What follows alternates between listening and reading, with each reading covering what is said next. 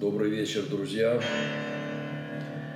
А, музыкальная пауза перед стартом.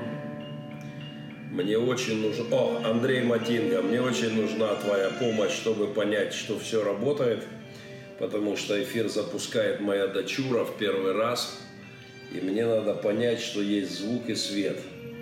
Вот только не надо, Андрей, только не надо сильно умничать. Я знаю, что ты у нас супер профи. Ну просто скажи, видно меня, слышно меня, вот все, что мне надо.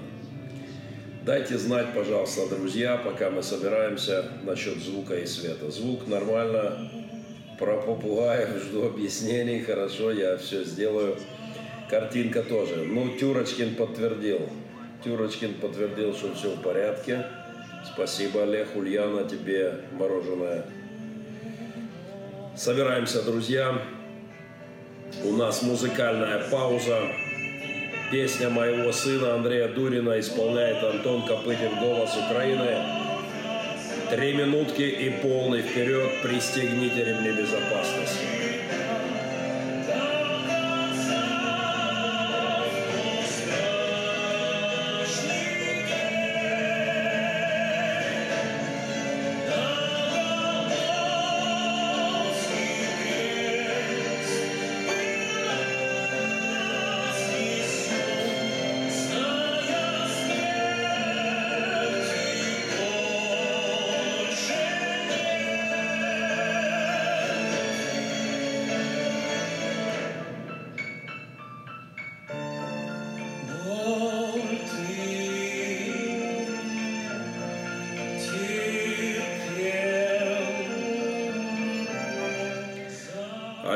Тюркин, выложи ссылочку на эту песню для всех друзей, пожалуйста. Если слышишь, выложи ссылочку.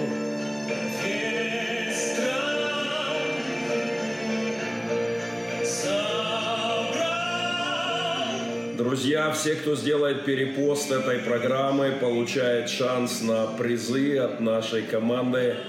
Поэтому расшарьте, пожалуйста. Духовная война, полный вперед.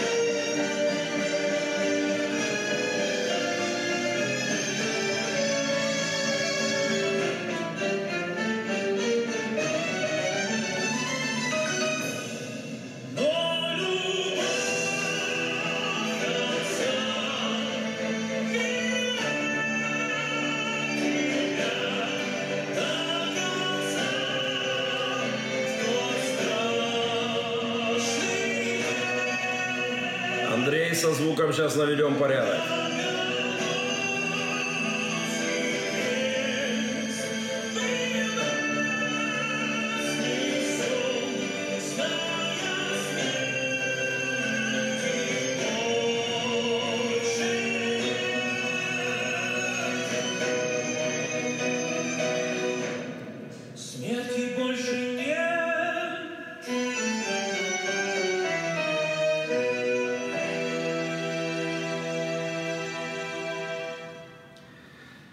Добрый вечер, друзья. Это был проект э, моего сына Андрея Дудина, потрясающая пасхальная песня. которую он написал в прошлом году и прислал мне в субботний великий вечер, разорвав абсолютно батьковскую душу в клочья. Исполнение Антона Копытина, нашего друга, победителя шоу «Голос Краины». Добрый вечер, проект Махненко Вью, мы в эфире. Спасибо тем, кто уже с нами. Собираемся потихонечку, ну и без особой э, разминки э, мы понесемся вперед. Я в Киеве, занимаюсь здоровьем моей возлюбленной. Э, вчера мы были, сегодня, вчера, позавчера были у врачей, и у меня есть грустная бумага, в которой написана цифра 2014 год, год начала войны, и официальный документ от врачей, который подтверждает наши очевидные для нас вещи, что принципиальный надрыв здоровья произошел как раз в результате войны, хотя у нас жизнь была непростая. И до этого, но мы занимаемся этим вопросом, и даст Бог как-то еще поднаведем порядочек. Э, мой график в ближайшее время. Завтра я возвращаюсь в Мариуполь. Э, затем э, я буду на форуме «Международный мир без сирот» уже на следующей неделе, во второй половине. 1 ноября буду служить в Киеве на конференции «Новомерия». Приглашаю всех, кому интересна тема медийного служения. Для меня служение журналиста – это пророческое служение 21 века. Если оно соединяется с теологией, с божественными принципами, то это действительно пророческое служение. Я ровно так к этому и отношусь. 1 э, ноября начинается форум Новомерия в Киеве. Я дам еще рекламку, несложно ее, в общем-то, и найти. Олег, Олег мой адъютант, надеюсь, на той стороне подбросит тут же э, нам все эти вопросы. Размытая картинка пишут, что-то картинка размыта, а звук супер. Что может быть с картинкой? Ты понимаешь, нет? Кто-нибудь из моих гуглов, дайте, пожалуйста, э, понятие, что это с картинкой. Эм, э, если она, у меня тоже она размыта, кстати. А почему она размыта? Олег, что это может быть? Дайте, дайте комментарии. Э, спецы мои, подскажите, что это? Может, это просто слабенький интернет, я не знаю. Я Если она у меня не понимаю. размыта, кстати, почему она размыта? Олег, что это может быть? Э, Дайте. Кто-нибудь пишите. Олег, давай, я делаю техническую паузу. Сори, друзья. Может, это просто Я не пойму, в чем суть размытой картинки, почему, что это, что это, кто это, как это работает. Кто-нибудь пишите Олег, есть идеи? Есть идеи.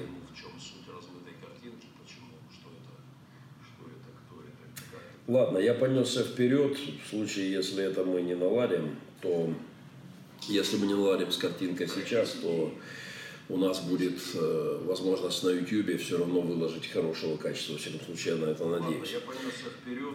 А, все, звук дублируется, вырубаем. Поехали. Итак, я буду на форуме э, Новомерия и затем на восточно, восточноевропейском лидерском форуме в Киеве. Большое серьезное событие, потрясающие спикеры, интереснейшее мероприятие пройдет 6-9 ноября в Киеве. Ну и я спешу вручить приз прошлой программы. Моя книга о Республике Пилигрим плюс флешечка с голливудским документальным фильмом «Почти святой» и еще с другими фильмами достается за прошлую неделю Сергею Криворучко. В результате жеребьевки среди тех, кто делал перепост программы, мы определяем Э, мы определяем э, победителя. Э, Сергей Криворучка. Одна проблема, он живет в Молдове, насколько я понимаю. Нам надо будет разобраться, как это доставить, но мы справимся. Я начну с того, что все в порядке у Алекса Шевченко в Украине. Мне многие спрашивают, как проходит турне Алекса, есть ли какие-то проблемы. Никто его не обижает, хорошо кормят. Снаряды рядом с ним 100% не падают, не взрываются мины. Э, снайперы не берут его в прицел, он находится в основном в очень приятном, можно сказать, ватно-нежном окружении, где ничто не травмирует его изнеженную сакраменскую психику. Ему наверняка рассказывают именно то, что он хочет слышать, ну что-нибудь про гражданскую войну в Украине, э, о том, что вся эта история в Донбассе чисто олигархические разборки, и народу оно все это не надо. Э, вот вообще-то надо, они ему наверняка расскажут, что нужно просто перестать стрелять, и, и все само собой уладится. Какую-нибудь вот такую а, ахинею, я думаю, ему и несут. Э, пишут, что камера периодически ловит фокус автоматом. А ну попробуй приблизить камеру. Может быть, фокус просто из-за того, что света маловато. Попробуй, может быть, как-то приблизить камеру, может что-то улучшить. Поработай с этим, Уляна. Можешь пока взять мою вот эту штуку, там тебе Тюркин пишет. Хорошо, я работаю без остановки, а дальше разберемся. А, короче говоря, не переживайте за Александра Шевченко. Бендеровцы его, можно здесь сказать, балуют. Но забота об Александре не только на земном уровне проявляется, но даже небо поддерживает Александра Шевченко, нашего гостя. Я бы сказал, что небо включилось в заботу о нем. Я, мне кажется, что сам Бог вызвал Алексу Шевченко доктором. Я имею в виду доктора Лихошерстова, который посвятил очередную статью пастору Шевченко на целых 40 страниц. Но об этом чуть позже и очень интересно. Начну с рубрики «Мои любимые москали». Марк Солонин в свежем э, интервью Гордону, наверняка уже многие из вас это видели, заработал мой приз на этой неделе. Э, российский историк, э, писатель, э, публицист, э, историк по хобби, он инженер по... неважно. Его фраза в интервью Гордон, там масса всего интересного, но его фраза о том, что победа Сталина над Гитлером – это не победа добра над злом, но одного негодяя над другим. И вот эта формулировочка, что это победа Колымы над Освенцимом, получает приз программы «Мои любимые москали». Спасибо Марку э, Солонину. Там, конечно, много всего интересного в этом интервью. Это то, что нельзя пропустить. Мой адъютант, надеюсь, уже выкладывает версию, э, надеюсь, уже выкладывает версию, э, копию для всех желающих. Ну вот, например, вот это роскошное описание танка нашей победы Т-34, которое нужно отдельно озвучить. Танк Т-34, советский танк, на котором надпись «За Родину, за Сталина», идет в атаку. И вот как Марк Солонин описывает этот танк. Предлагает э, к нам внимательнее, предлагает к нему присмотреться, э, приглядеться, особенно в контексте заявлений из России о том, что мы, русские, выиграли бы войну и без союзников. Кстати, друзья, я вырос в танке Т-34. Рядом с моим домом стоял памятник э, 34-ки. Если вы думаете, откуда у меня такая броня против моих врагов, и физическая, и духовная, то вы должны этот факт взять на заметку. Я вырос в танке. Я всегда подозревал, что с этим танком который у меня там стоял, что-то не так. Но уже позже узнал некоторые факты о том, что он как бы не совсем советский. Но даже и мою броню пробил факт-чекинг от Солонина.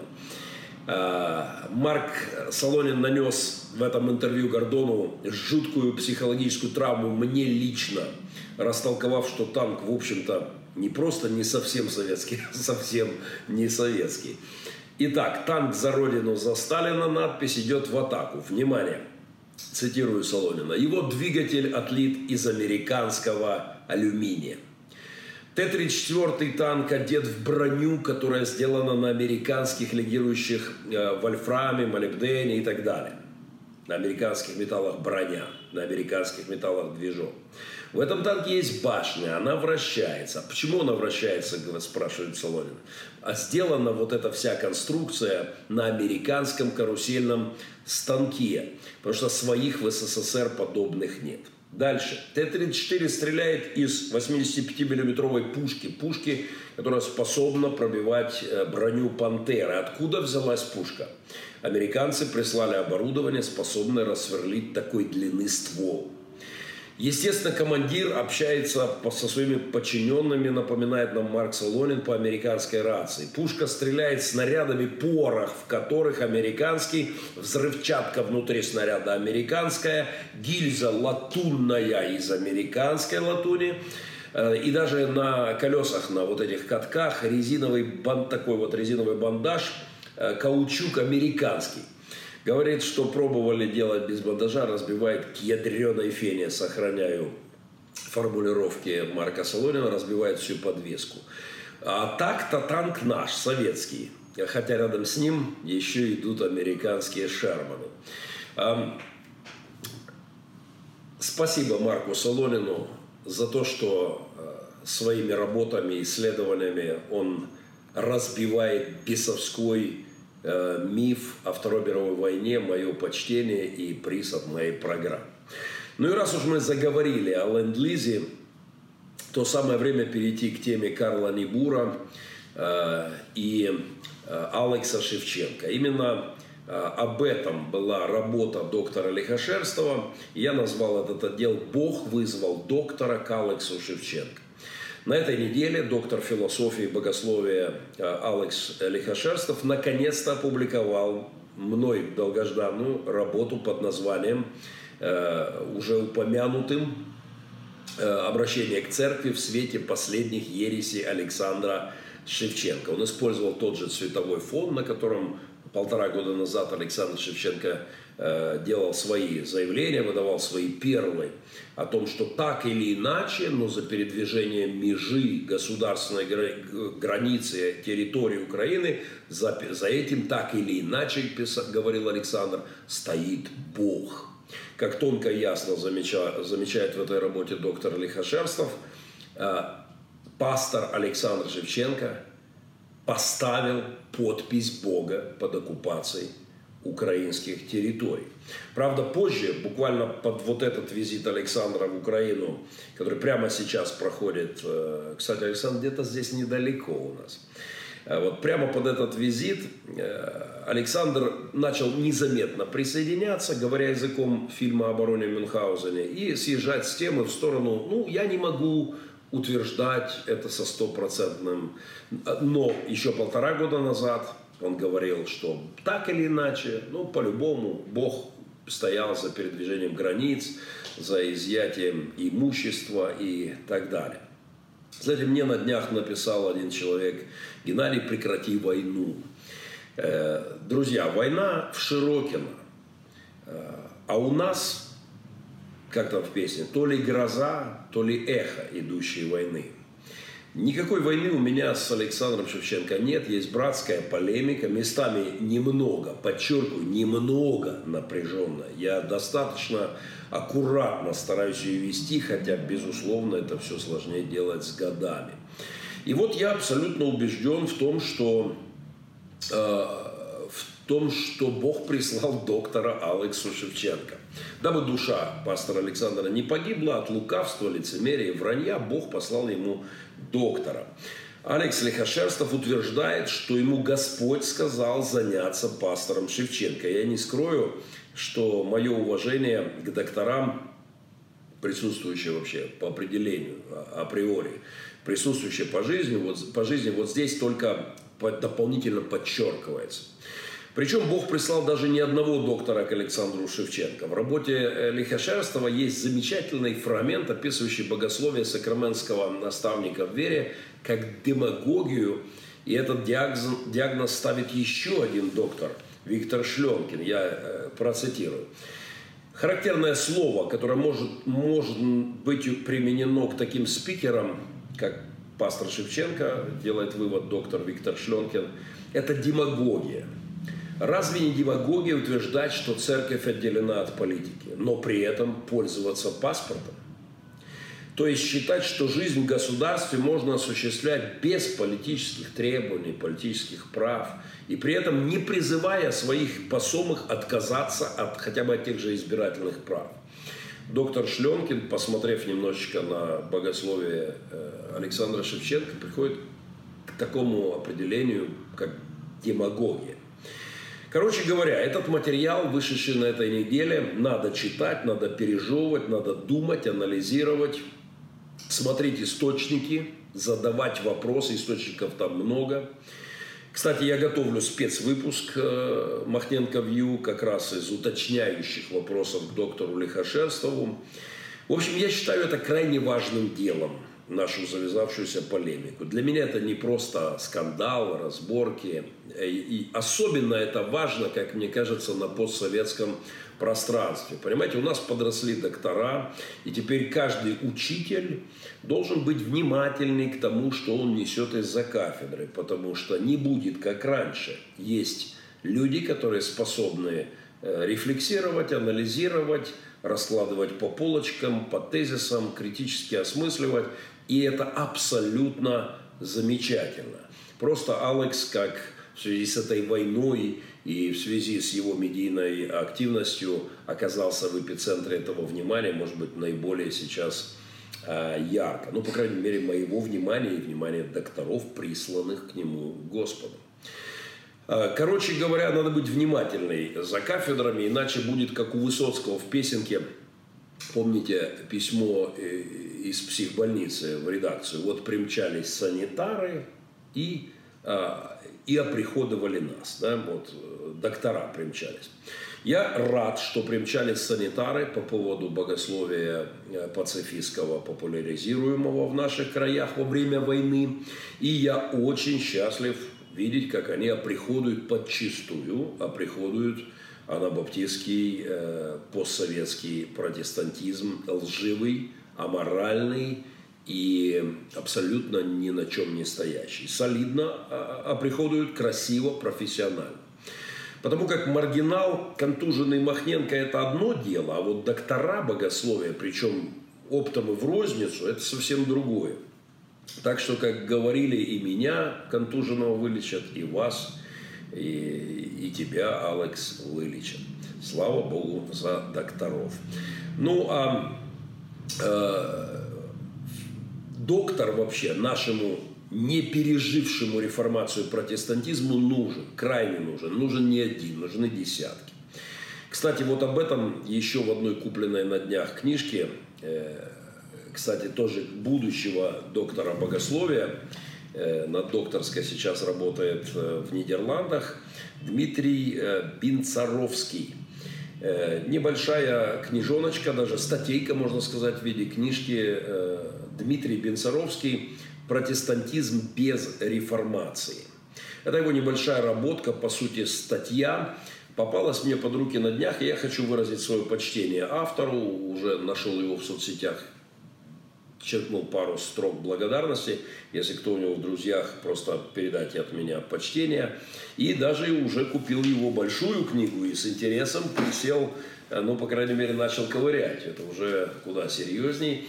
В данный момент Дмитрий работает над, э, в Нидерланде, в Нидерландах над э, докторской диссертацией. И история современного богословия, чему она может нас научить. Э, очень интересно с моей точки зрения. Я очень надеюсь, что мы с вами в преддверии того, что можно назвать реформацией в Украине. Россияне, не обижайтесь, но если у нас получится, то мы потом и к вам. Мы сразу потом к вам. Если хотите, я чувствую определенный запах и очень надеюсь, что не ошибаюсь. Я чую, вот мне щекочет ноздри он доходит до разделения, как там, души и духа, проникает в глубину, щекочет душу, если хотите. Я смотрю и на нашу эту полемику, завязавшуюся с пацифистами, и даже на то, что одна односторонняя, э, я смотрю на это как на один из хороших духовных признаков. По мне, совковское, дикое, неотесанное богословие и в то же время претензи... Э, с претензиями, да, с опломбом, оно потрескивает на наших с вами глазах. Я расцениваю это крайне позитивно. Но если уж мы о книгах заговорили, то еще одна, она уже у меня на столе, она порадовала. Это книга Виктора Шленкина, уже упомянутого, «Реформация в евангельских церквях». Это сборник отличной публицистики, Отдельное спасибо э, Виктору за напоминание э, Карл Барта э, прямо в предисловии. И я, наверное, возьму его даже к себе в свою программу одним из девизов. Прекрасная публицистика, я далеко не все еще успел, но заглянул, как я люблю для начала, фрагментами. Виктор, доктор Виктор, спасибо. И замечательное напоминание совета Карла Барта, который мне всегда очень нравился, прямо в предисловии, что чтение Библии надо совмещать со свежими номерами э, газет в руках. Пожалуй, вот я возьму это в девиз, этот слоган моей программе крайне подходит и уж описывает концепт этой программы. Короче говоря, я э, крайне рекомендую работу доктора Лихошерстова. Это не попсовое чтиво. Сегодня я встречался с одним моим другом здесь в Киеве, пересеклись на чашку кофе, и он говорит, ох, мозги чесались, серьезно, половину уже, говорит, осилил. Я ему крайне настоятельно рекомендую как раз пойти дальше, потому что э, наиболее важные вещи в этой, в этой работе как раз э, полемика с, э, с позиция доктора Небура, о которой я отдельно еще буду говорить. Знаете, я подумал, что побывал вот в книжном магазине в Киеве, книжная полка на Контрактовой, мой старый друг, издатель э, Тарас Бойко. Э, спасибо огромное за этот роскошный магазин. И знаете, как старый книжник, я подумал, что стоит все-таки делиться э, какими-то книгами, рекомендациями в моих программах. Кто-то назвал книги друзьями из горних мест. Э, поэтому я ну, хотел бы, наверное, всю свою закупку показать вчерашнюю. Ну, пожалуй, я ее на стол сюда не вмещу, она займет пол экрана, поэтому я потихонечку буду знакомить вас с тем, что привлекло мое внимание и давать некоторые э, рекомендации. И вот конкретно хочу посоветовать книгу, которая, э, которая крайне меня заинтересовала. Она называется «Формирование локальных богословий» в связи с э, тем, что вот доктор Лихошастов называет как раз провинциальным местечковым богословием, Роберт Шрайтер, э, профессор, э, современный богослов, и здесь очень много всего крайне, крайне интересного, например, о локальном богословии, о роли профессиональных богословов для локального богословия, о причинах формирования локального богословия, о том, какова роль, э, роль как раз профессиональных богословов, насколько важна вот э, влияние тела и очень интересные тезисы, э, мне кажется, для нашего постсоветского пространства с его местечковым местечковыми ахинеями, с ерундой, в которую верим сплошь и рядом в каких-то кулуарах и важности потока крови в теле Христовом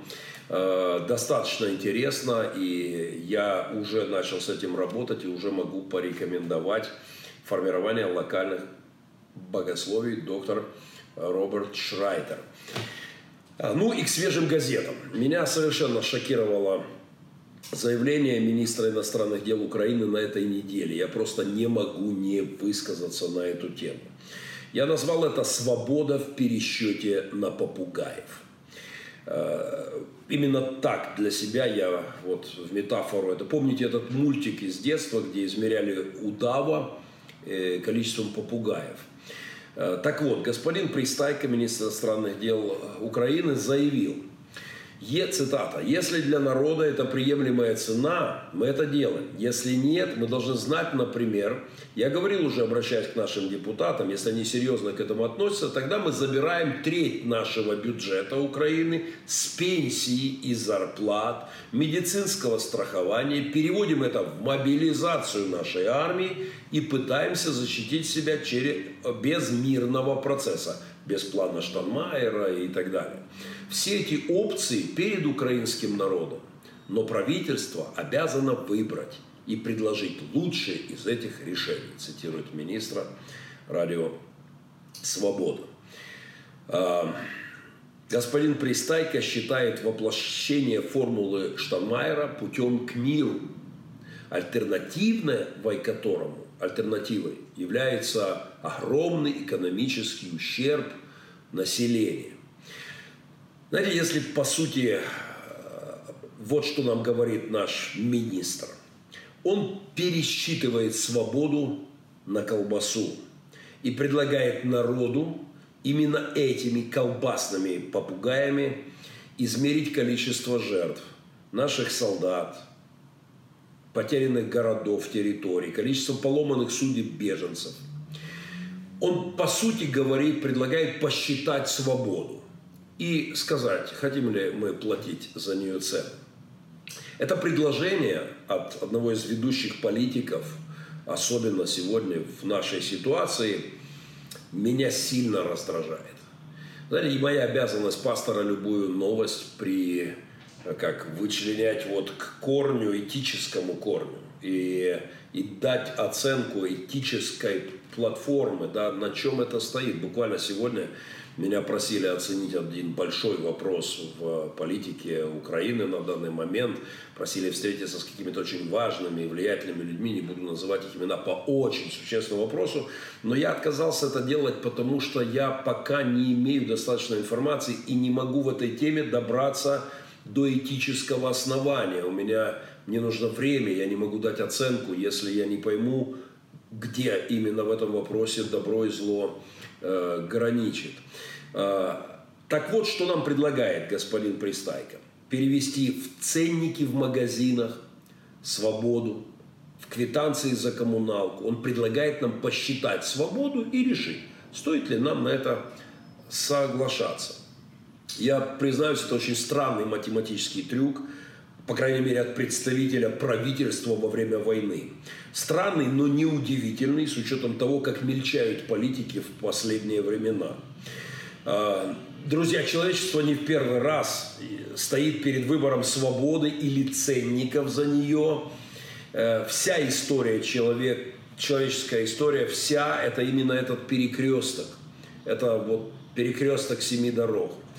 Давайте напомним господину Пристайко, что freedom is never free. Он владеет английским, знает, что эта фраза означала для патриотов Америки.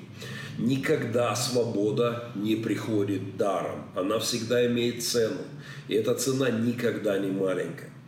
А, там, кстати, там, в Соединенных Штатах Америки, в момент их создания, их борьбы за независимость, было немало тех, кто пред, предлагал посчитать змея попугаями и свободу ценой чека в супермаркете. Только что-то не договаривают вот эти самые математики, которые предлагают нам это высчитать. Они предлагают, намекают нам, как бы намекают, что лучше выбрать чек. Более дешевый чек. Но они не говорят нам о том, какой счет в случае, если мы выберем рабство, придет к нашим детям и к нашим внукам. Если ты выбираешь более дешевый чек, ты получишь его удвоение в перспективе с очень важной добавкой – с рабством и позором. Давайте вспомним Черчилля, его знаменитое «Если страна выбирает между войной и позором, выбирает позор, то она получает и войну, и позор. Передайте кто-нибудь нашему министру иностранных дел эту знаменитую фразу Черчилля в связи с его заявлением по поводу того, что нам надо как-то взвесить план Штанмайера или ценники в магазинах.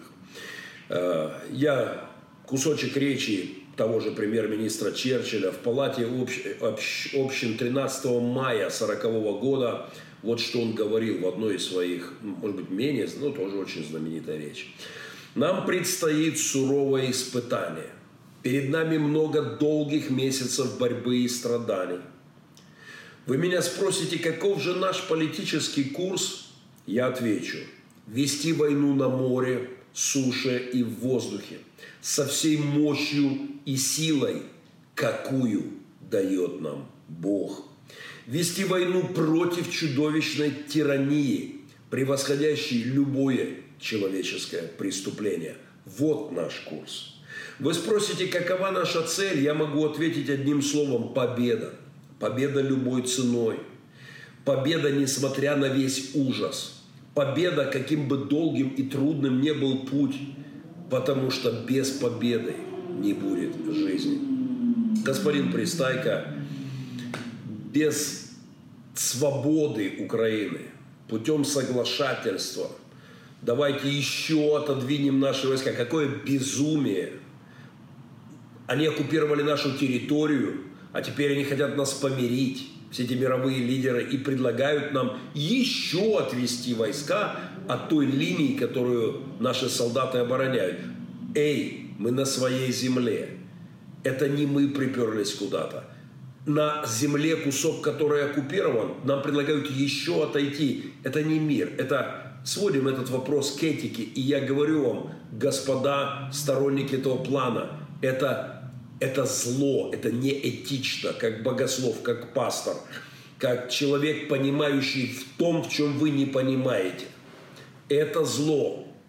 Максимум, на что мы могли бы согласиться, по моему убеждению, э, под давлением мирового сообщества и ввиду ситуации этой войны, это гарантировать не наступление на те территории, которые оккупированы, и искать путь политического решения. Но нам предлагают отходить с нашей земли. Я, конечно, понимаю, что пристайка не Черчилль, Зеленский не Рузвельт – Поэтому нам, в общем-то, и предлагают мерить свободу чеками, от древнего кремлевского змея попугаями.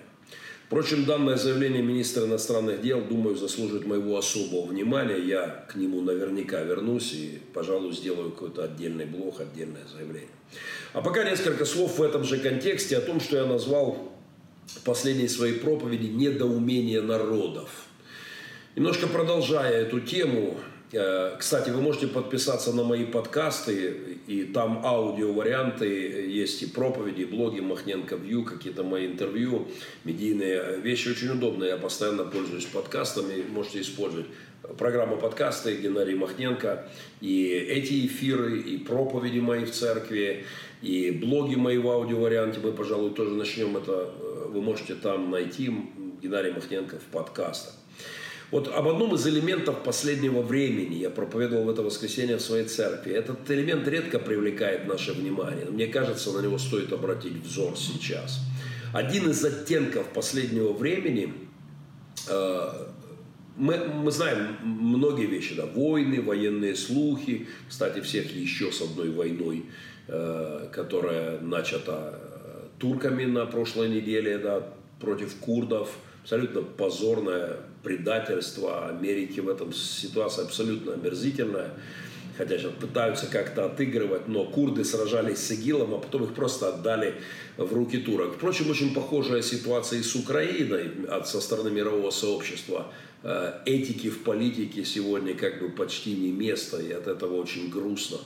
И поэтому голос церкви должен звучать сегодня.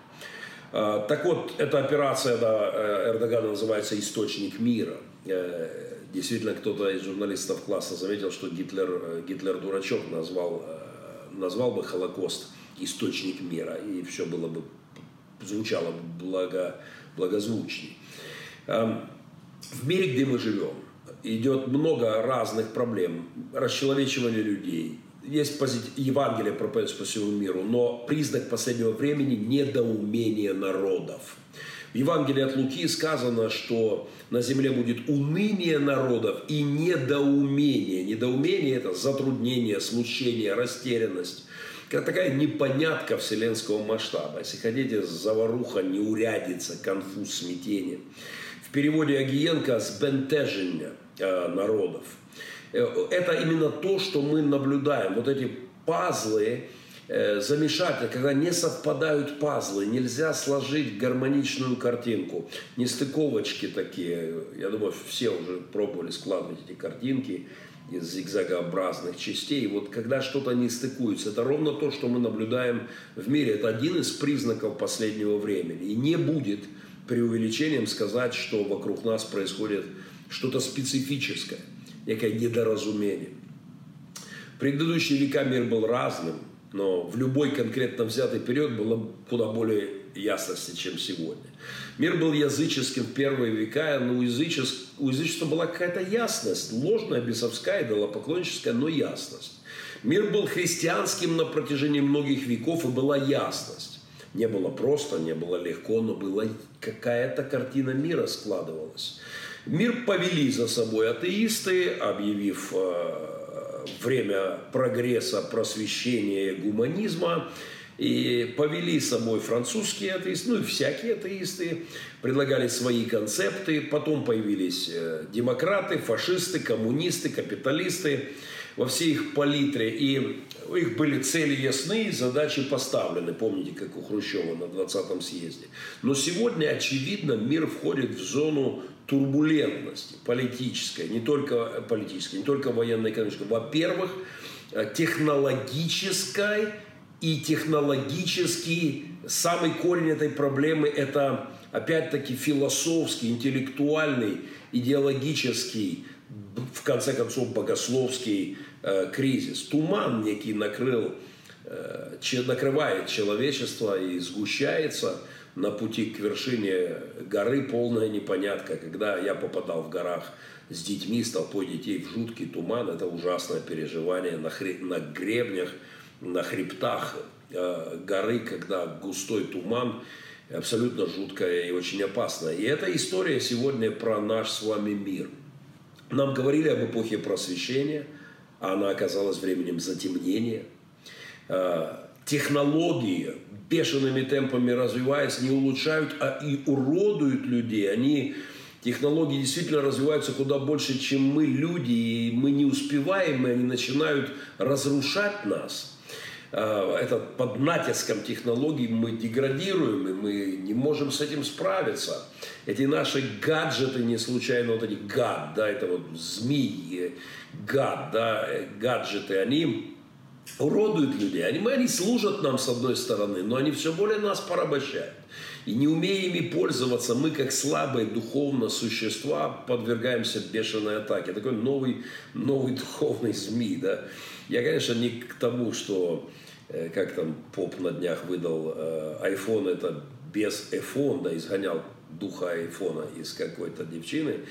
Э, но проблема есть. Есть идеологическая проблема, духовная проблема, вакуум, в который проваливается мир. Нам с вами говорили о темном средневековье, а оно-то, оказывается, было светлое. Одна из басен, на которую у меня аллергия с юных лет, это как раз вот этот миф – о темных средних веках, о страшных, чудовищных крестовых походах. Вот я доберусь однажды до крестовых походов, мы об этом с вами поговорим. Я бы так хотел увидеть крестовый поход в современности, чтобы миллион человек в Европе поднялся и притопал пешком вот сюда, ко мне в Донбасс, заступиться за братьев, за христиан, над которыми измывается скотская бесовская империя. Увы, дух не тот, ну не будем сейчас ходить в тему крестовых походов, просто за травочку кину. Э, нас обманули. Это было удивительное время. Время, когда души людей могли рефлексировать куда более светлыми э, потоками, чем, чем нынче. Э, буквально о средних веках, да, я настоятельно рекомендую и намерен это сделать с командой своей церкви. Один из лучших спецов, специалистов по медиевистике, истории средних веков, Андрей Баумастер, доктор философских наук, профессор э, кафедры философии Киевского университета Шевченко. И я я крайне рекомендую и прошу, если мой помощник никуда не сбежал, выложить ссылочку на Андрея Баумайстера э, «Разрушение черной легенды» на YouTube. «Разрушение черной легенды». Совершенно замечательная лекция Средневековья, потому что нам, нам вложили э, эти мифы о темных, страшных средних веках, о чудовищной инквизиции, крестовых походах. Э, нам рисовали это как нацистские лагеря, как варварство, противостоящее современному цивилизованному миру. Но это было варварство христианства, варварство религии. А, но Баумастер потрясающе показывает миф, он доказывают ученые, а, причем светские ученые, что это был миф абсолютно. Это была первая успешная идеологическая война. Им нарисовали таких бендеровцев, христиан, распинающих мальчиков – я не буду, масса книг, чудовищных образов о инквизиции, о темном средневековье. Ознакомьтесь непременно с этой лекцией, проработайте ее. Вот один из э, примеров. Да. Самый страшный инквизитор Бернар Ги вынес обвинительных приговоров э, за 15 лет 42 смертных приговора. Внимание! страшное, чудовищное, темное время христианской инквизиции. 42 смертных приговора за 15 лет. Наиболее страшное чудовище инквизиционное. А, друзья, это, конечно, смешные цифры по сравнению с просвещенными революционерами французов, которые залили э, улицы Парижа кровью не успевала эта гильотина рубать головы, трупы воняли и кровь текла потоками, тысячами, тысячами жертв. Куда? Тем инквизиторам, да гуманистов и просвещенных реформаторов поздних веков. Я уж молчу за наш с вами. От Аркивимада надо посмотреть. Это Тарквимада невинный мальчик по сравнению с нашими палачами 20 века. Э, это, это, это детский сад абсолютно. Э, не буду сейчас уходить в эту лекцию, просто настоятельная, как там, highly recommendation говорят, да, у нас в Украине, пожалуйста, сделайте это. Но э, я хочу просто напомнить о том, что инквизиция, вот та самая средневековая, она как раз создавала судебное производство, адвокатуру, прокуратуру, Э, в состав суда входили не только два инквизитора, но и епископ или его представитель. Э, входило в состав суда 12 человек – Э, хорошие люди, известные добропорядочным поведением, примерным. Вот это создание суда присяжных. Да. Инквизиторами должны были быть люди не моложе 40 лет, известные благочестивой жизнью, имеющие богословское и юридическое образование. Решения принимались коллегиально, работали нотариусы, врачи. Друзья, когда вам рассказывают про пытки инквизиции, страшные, чудовищные пытки, вот все эти музеи, я помню, в Крыму дети мои бегали, вау, какая страшная инквизиция, мы говорили немножко об этом. В любом РОВД Мариуполя 21 века а, могут утерли нос в любом кабинете средневековым инквизитором давным-давно. Посмотрите лекцию Баумайстера. Ну, я сейчас, в общем-то, не об этом. Я хочу просто напомнить о том, что недоумение народов приводит к потере ориентиров. Темное христианское средневековье, христианство – страшный миф, от которого надо как можно быстрее отказаться. И новые антихристы, новые учителя и наставники, э, гомосексуалисты, различного рода какие-то странные чуваки предлагают нам свои философские концепты спасения мира, они состоят приблизительно в следующем. Выбросить на свалку темное христианское прошлое. Но я хочу напомнить, вы его выбросили, попытались, по крайней мере, а, с 15 смертными приговорами, а, с 42 смертными приговорами за 15 лет, вы его выбросили. И давайте я напомню цифры вашей просвещенной, безбожной эпохи, прошлого века. Сталин от, 60, от 40 до 60 миллионов жертв. Кто их там вообще пересчитать же невозможно. Гитлер 20, 30, кто знает. Мао 45, 75. Цифры плавают от десятки миллионов плюс-минус. Полпот два с половиной. Ким Ир Сен э, полтора или два. Никто же не знает. Хашимин полтора, два, три. Да ладно. Саддам Хусейн пару миллионов. Э, Яхия Хан Пакистан от 2 до 12. Э, Тадзио Япония, там 4, Ленин 4, Энвер Паша полтора, два, Хирохита 6 миллионов и так далее. Все эти ребятки были просвещены. Они читали философ, они заканчивали университеты, они насчитали себя интеллигентными людьми. Одна проблема – они отбросили страшное, темное, мифическое ужасающее христианство. Я хочу напомнить об этом в связи с тем, что происходит в США, э, недоумение народов преломляется в Америке, и в том, что сейчас происходит вокруг Трампа, демократы, республиканцы, импичмент, претензии, разборки, интриги, провокации. Э, я хочу напомнить о слове недоумение народов – говоря о том, что происходит сегодня в Европе. Если вы пропустили речь Макрона 27 августа этого года, это то, что нельзя, на что нельзя не обратить внимание. Запад утратил свое лидерство. Рыночная экономика перестала давать результат. И нам вообще, по заявлению Макрона, надо альянс создавать с Россией.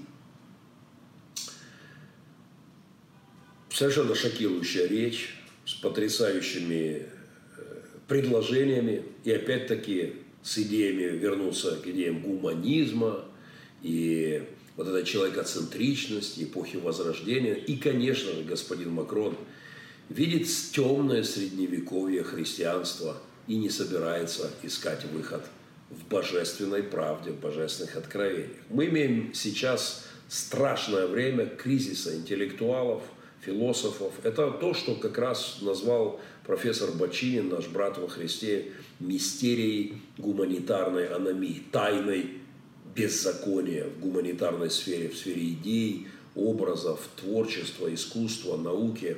Это есть тайна беззакония, она в действии. Нам нужна битва интеллектуалов, нам нужно сражение на теологические сражения, духовные сражения. И лжехристы в эпоху недоумения народов предлагают свои услуги, свои э, технологии спасения. Я говорил в прошлой программе и отдельно э, выпускал лекцию по господину Харари, который сейчас носится по миру предлагает свои идеи, э, выбросить мифы в сторону и искать новые идеологические основания. Это недоумение народов.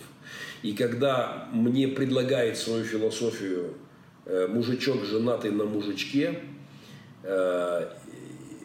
не верящий в существование разума, интеллекта, души, для которого нет ни создателя, ни божественного творения, ни принципов, нет этики, это чистая математика.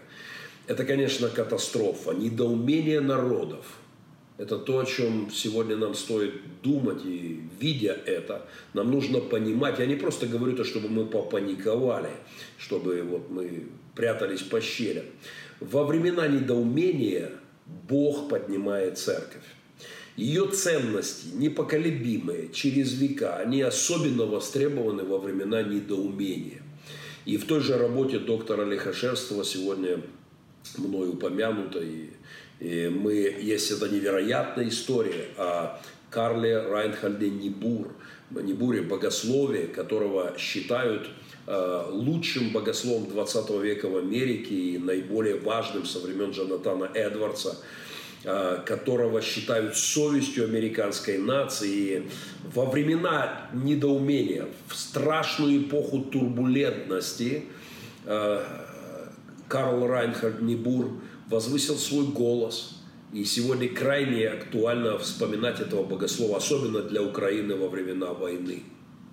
Это крайне э, важно. Я посвящу, посвятил богословию Небура как Алекс Шевченко посвятил свой семинар, он выйдет на днях, и я рекомендую его послушать, но непременно прочитайте те выдержки хотя бы из работы доктора Лихошерстова о богословии Небура в критическое время Америки, если совсем коротко.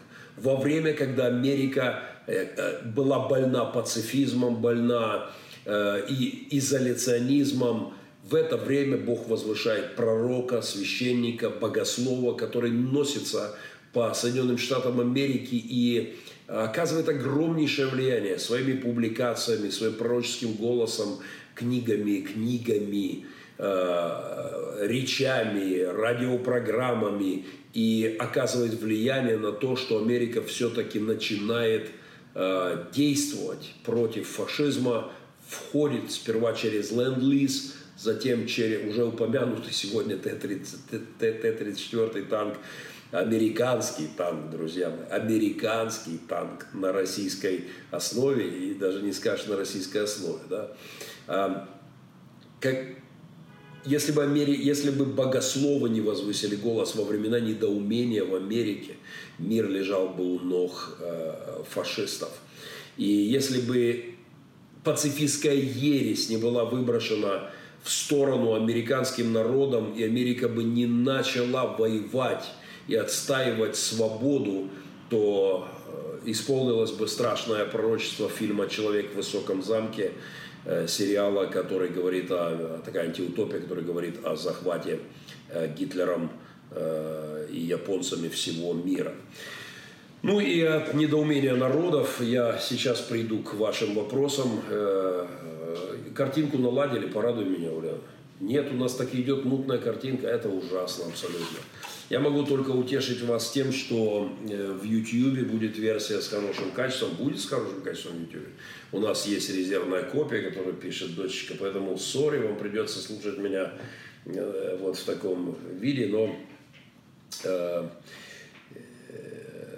но от недоумения народов к частному, местному, украинскому недоумению я хочу сказать о шоковой истории. Я уже писал об этом и, и наверняка продолжу возвышать голос, и мы действуем сегодня. Это штурм детского дома, который у нас прошел в Украине несколько дней назад. Э, омерзительная история в детском доме, в, в интернате, христианском интернате села Приазовская, Запорожская область. Я сразу же повторю, что это не о моем тесте там идет речь. Я как, как поняли некоторые из моих публикаций, вероятно, я в суете, в горячке недостаточно ясно это сформулировал, но ни я, ни Республика Пилигрим не имеют к этому центру никакого отношения. Я огорчу моих многочисленных врагов, которые уже ликуют, уже аплодируют этой истории как воздаянию за мне, за мои несогласия с какими-либо их э, тезисами. Привет маргиналам и, и помилуй вас Господь. Но это не на меня, не на моих друзей, не на моих сотрудников напали менты. На нас нападали раньше, но получали такой отпор, что летели должности, летели погоны, летели чиновники, и это было весело. Э, так что я извиняюсь, что вас расстроил, товарищи враги, но есть такая штука, как справедливость, за которую в этом мире должна стоять церковь.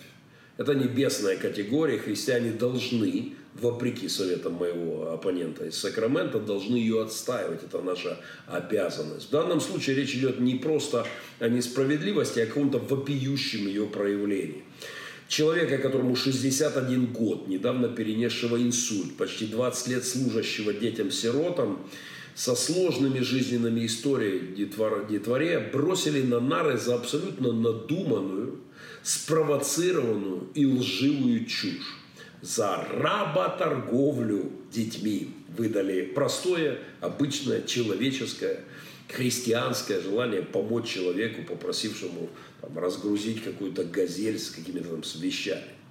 А поскольку перед этим э, раньше этот человек привозил какой-то буряк в этот интернат и пожертвовал тысячу гривен на этот детский дом, то это выдали за спецоперацию – каким, вероятно, казалось, против старика какого-то... Это выглядело как, это, как спецоперация американских войск против Аль Капоне.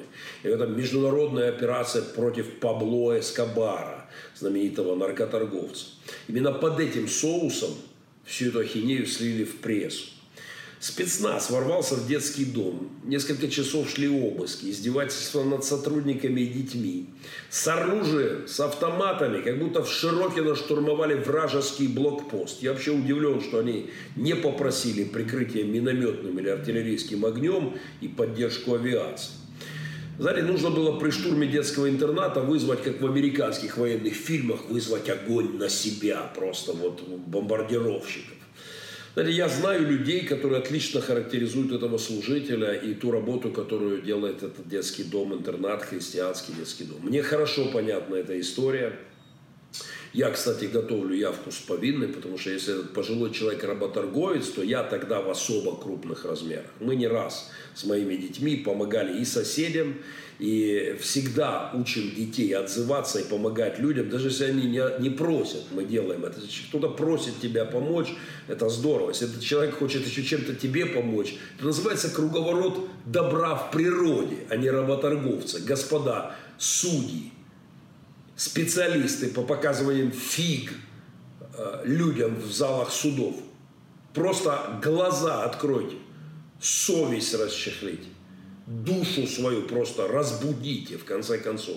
Мозги на выключатель нажмите. А, вот такая вот вам история. Это вам не Тимур и его команда, помогающие людям по поводу и без. Это вам не трудовая колония Антона Макаренко с массой бизнес-проектов, которые приучали детвору трудиться, отвечать за сделанное, обучали ремеслу. Теперь это все работорговля называется. Короче, я готовлю сухари, узелок и пойду сам сдаваться. Мы с сынами столько напомогали людям, а, а люди эти столько нам нажертвовали за эти годы и продуктов, и вещей, и денег, что будет чудо, если меня специально не вернут ради меня смертную казнь и ограничится просто пожизненным заключением. Друзья, во вторник в Запорожье будет апелляционное заседание суда. Я очень прошу добрых людей из этого славного города и кто живет поблизости – поддержать детский дом в его войне с правосудием и появиться в суде. Это критически важно, присутствие в судебном заседании огромной группы поддержки.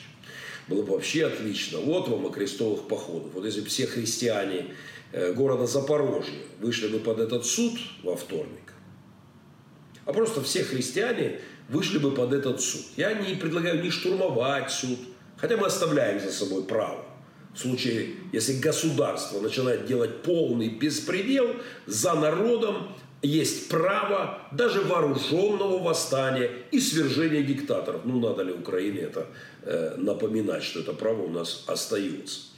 Э, я дам знать в моих соцсетях в ближайшие дни. Время, у меня, по-моему, даже уже прислали мне время и, э, и, и вот данные где и, и как. Э, Мое время заканчивается, поэтому я перехожу к вопросам, э, которые есть здесь сегодня от моих друзей. Я еще раз извиняюсь за картинку. Мы, я прошу моего помощника Олега очень быстро смонтировать YouTube-версию и перезалить и на Facebook, и в YouTube вот уже в хорошем качестве. Э, надеюсь, что звук, звук был нормальный, Ульяна? Звук, звук хороший. Ну что ж, будем считать, что я в режиме подкастов сегодня. Э, хорошо. Это языческий Киев, пишет Андрей э, Матинга. Не то, что Москва, которая всегда была христианская. Это фраза из фильма Александра Шевченко, э, исчезнувшая таинственным образом в, во время перезаливки его фильма, хотя он сказал, мы ничего не меняли. Вот исчезла эта фраза перед его приездом в Киев, абсолютно глупая фраза, ну, Господь ему судья. Царство Бога Харьков смотрит. Павел, приветствую. Вчера мы с Сергеем Демидовичем служили в этой прекрасной э, церкви, на конференции церквей. Кривому Рогу привет. Шари свою карьеру депутата завершил. Ох, доберусь я до Шария, друзья мои. Я же жду уже 6 лет, там сколько, 5-3, не помню, сбился со счета. Я же сплю с сухарями под подушкой, жду судебного иска от Анатолия. Доберусь я до него скоро. Ох, он и наговорил недавно. Э, аферист, абсолютный аферист, этический и моральный урод, лжец, э, выдающий себя за, хри... за христианина и выдающий себя за журналиста. Ну, вернемся к этому. Э, это интернет, подсказывает Давид. Ну, сори, вполне возможно, мы в, в чужой квартире, и, возможно, интернет подвел с картинкой. Геннадий, как ситуация с арестованным пастором, как я уже сказал, во вторник будет апелляционный суд – и очень нужна поддержка, перепосты, просто перепосты, публикации, журналисты, журналистские расследования. Э, вот это так формируется гражданское общество, когда власть... Я не знаю, в чем дело. Вот только что мы разговаривали со многими разными людьми сегодня. Э, очень много. Я занимаюсь им уже двое суток подряд, и э, мотивы непонятны. Это может быть, может быть какой-нибудь пьяный московский поп – пил с местным ментом и пожаловался на сектантов, которые вот тут, понимаешь, разгулялись в регионе и, и решили сделать какую-то такую чушь. Э, может быть, кто-то положил глаз на недвижимость, прекрасный детский центр, построен в этом поселке за эти годы. А может быть, все проще. Может быть, ментам понадобились новые звездочки на погонах. Вы вникните, как звучит – рассекретили, раскрыли работорговлю детьми в Украине. Ой-ой-ой-ой, да тут нас сразу в замминистра внутренних дел поднимать. Ну, прям через три ступени перепрыгивать в карьере за такие доблести. И уже отрапортовали с журналистам, извините, лоповухим, которые съедают все, что им МВДшный э, выдает э, говорящая голова какая-нибудь МВДшная чушь несет. И, ну и чушь, что американских ресурсов э, из советского осталась только звезда на корпусе. это да, это про танк, а, про танк Т-34. Миша Гаймбихнер говорит, это неправда про ленд-лиз. Ну что ж, Миш, продолжайте верить Соловьеву, читайте советскую историю Второй мировой войны. Знаете, Миша, история устроена так, что чем дальше ты отходишь от событий, тем яснее, что там происходило. Скрыто все больше архивов, все яснее цифры, все больше написано диссертаций, исследований, выпущено книг, взято интервью, опубликовано дневников. Э, поэтому, конечно, можно сказать, хотят исказить историю, всю нашу советскую великую историю. Ну что ж, разделяйте историю победы Колымы над Освенцевым. Что происходило в Киеве на днях? Вы участвовали, я, э, к сожалению, я был в этот день в Киеве, но я приехал сюда с ярко выраженной, с ясной основной моей целью. Это здоровье супруги. Я просто физически не мог, у меня были встречи и доктора, и мероприятия. Э, но э, в Киеве была серьезная история. Здесь манифестации против капитуляции этого Штрейхбрехера, Штанмайера. Дурастика, пишет Валерий Циперко. Э, не знаю, о чем вы, Валерий, ну, вам виднее. Геннадий, спасибо вам за ваше служение. Не всегда даете ответы на вопросы, что есть у каждого. Но говоря за себя, за ваши рассуждения дают толчки в рассуждениях, которых запутался. Успехов вам, Фин, герой. Фин, Финам привет, если вы Фин. Мир вам. Как вы относитесь к глобальному потеплению, протестам среди подростков? А, знаете, меня лично сейчас интересует вопрос, как пережить зиму. И что-то мне подсказывает, что она будет холодная. И главная моя проблема, где найти дрова, и как успеть утеплить наш детский семейный, один из семейных детских домов, и как найти дрова для наших социальных центров, беженцев, деток и прочих проектов. Поэтому пока проблема глобального потепления, в которой есть правда масса вопросительных знаков, и это действительно похоже на новую религиозную какую-то волну спасения мира маргиналами, которые взяли тему э, глобального потепления, но стоит к этому вернуться по, по, по, э, попозже. Мир вашему дому, спасибо. Когда будет книга о велатуре, пишем потихонечку. Э, как с дровами мерзнуть не будете, по чуть-чуть, по чуть-чуть собираем. Скоро, надеюсь, сможем сделать закупку, но реально нужно ну, очень много дров. Привет, Олег, привет, Чикаго. Вопрос на ваш взгляд. В 45 победил кто? В 45-м победил э, Гулах, э, Гулах Колыма победила Освенцим. Прекрасная формулировка. Болтать, не мешки ворочать. Ну да, в общем-то да, если вы болтаете, то лучше займитесь делом. Бенцаровский серьезный ученый. А, спасибо, Виктория. Я как-то вот, э, вот получил большое удовольствие от того, что успел посмотреть. Качество картинки этой трансляции сейчас 360 пикселей. Спасибо, Валерий. Мы уже поняли, что у нас что-то не то. Вы в крестовых походах минусов не видите. Я не вижу того кошмара в крестовых походах, который нам скормили атеисты и гуманисты. Э, как и в Инквизиции. Еще раз моя рекомендация «Черная легенда», э, прекрасный, прекрасная лекция о э, испанской инквизиции Андрея Баумайстера. Она вполне может стать критическим моментом для переосмысления вообще истории, и потому что мы подверглись идеологической атаке атеистов, гуманистов, ну, отчасти, правда, и протестантов, потому что там на католиков был наезд хороший, но это отдельная история. Да, это отличная публицистика. Всем рекомендую работать Шленкина. Спасибо, Виктория, за поддержку. Согласен. Э, звук отличный. Привет всем. Привет. Небур должен быть пропуском зрелое богословие. Начало, а дальше тома. Согласен. Трансляция заикается, вот только не это. Если еще и звук ляжет, совсем дело дрянь. Камера слабая, слабая, не хватает света, трансляция зависла. Не зависла, а заикается. Все понятно, кратчайший путь к миру – белый флаг. Да, позор э, приходит к тем, кто ищет, ищет вот такими путями примирения. Что там, Вера? Я попытался объяснить. Геннадий сегодня приняли мародера – ума вашего политического гаранта.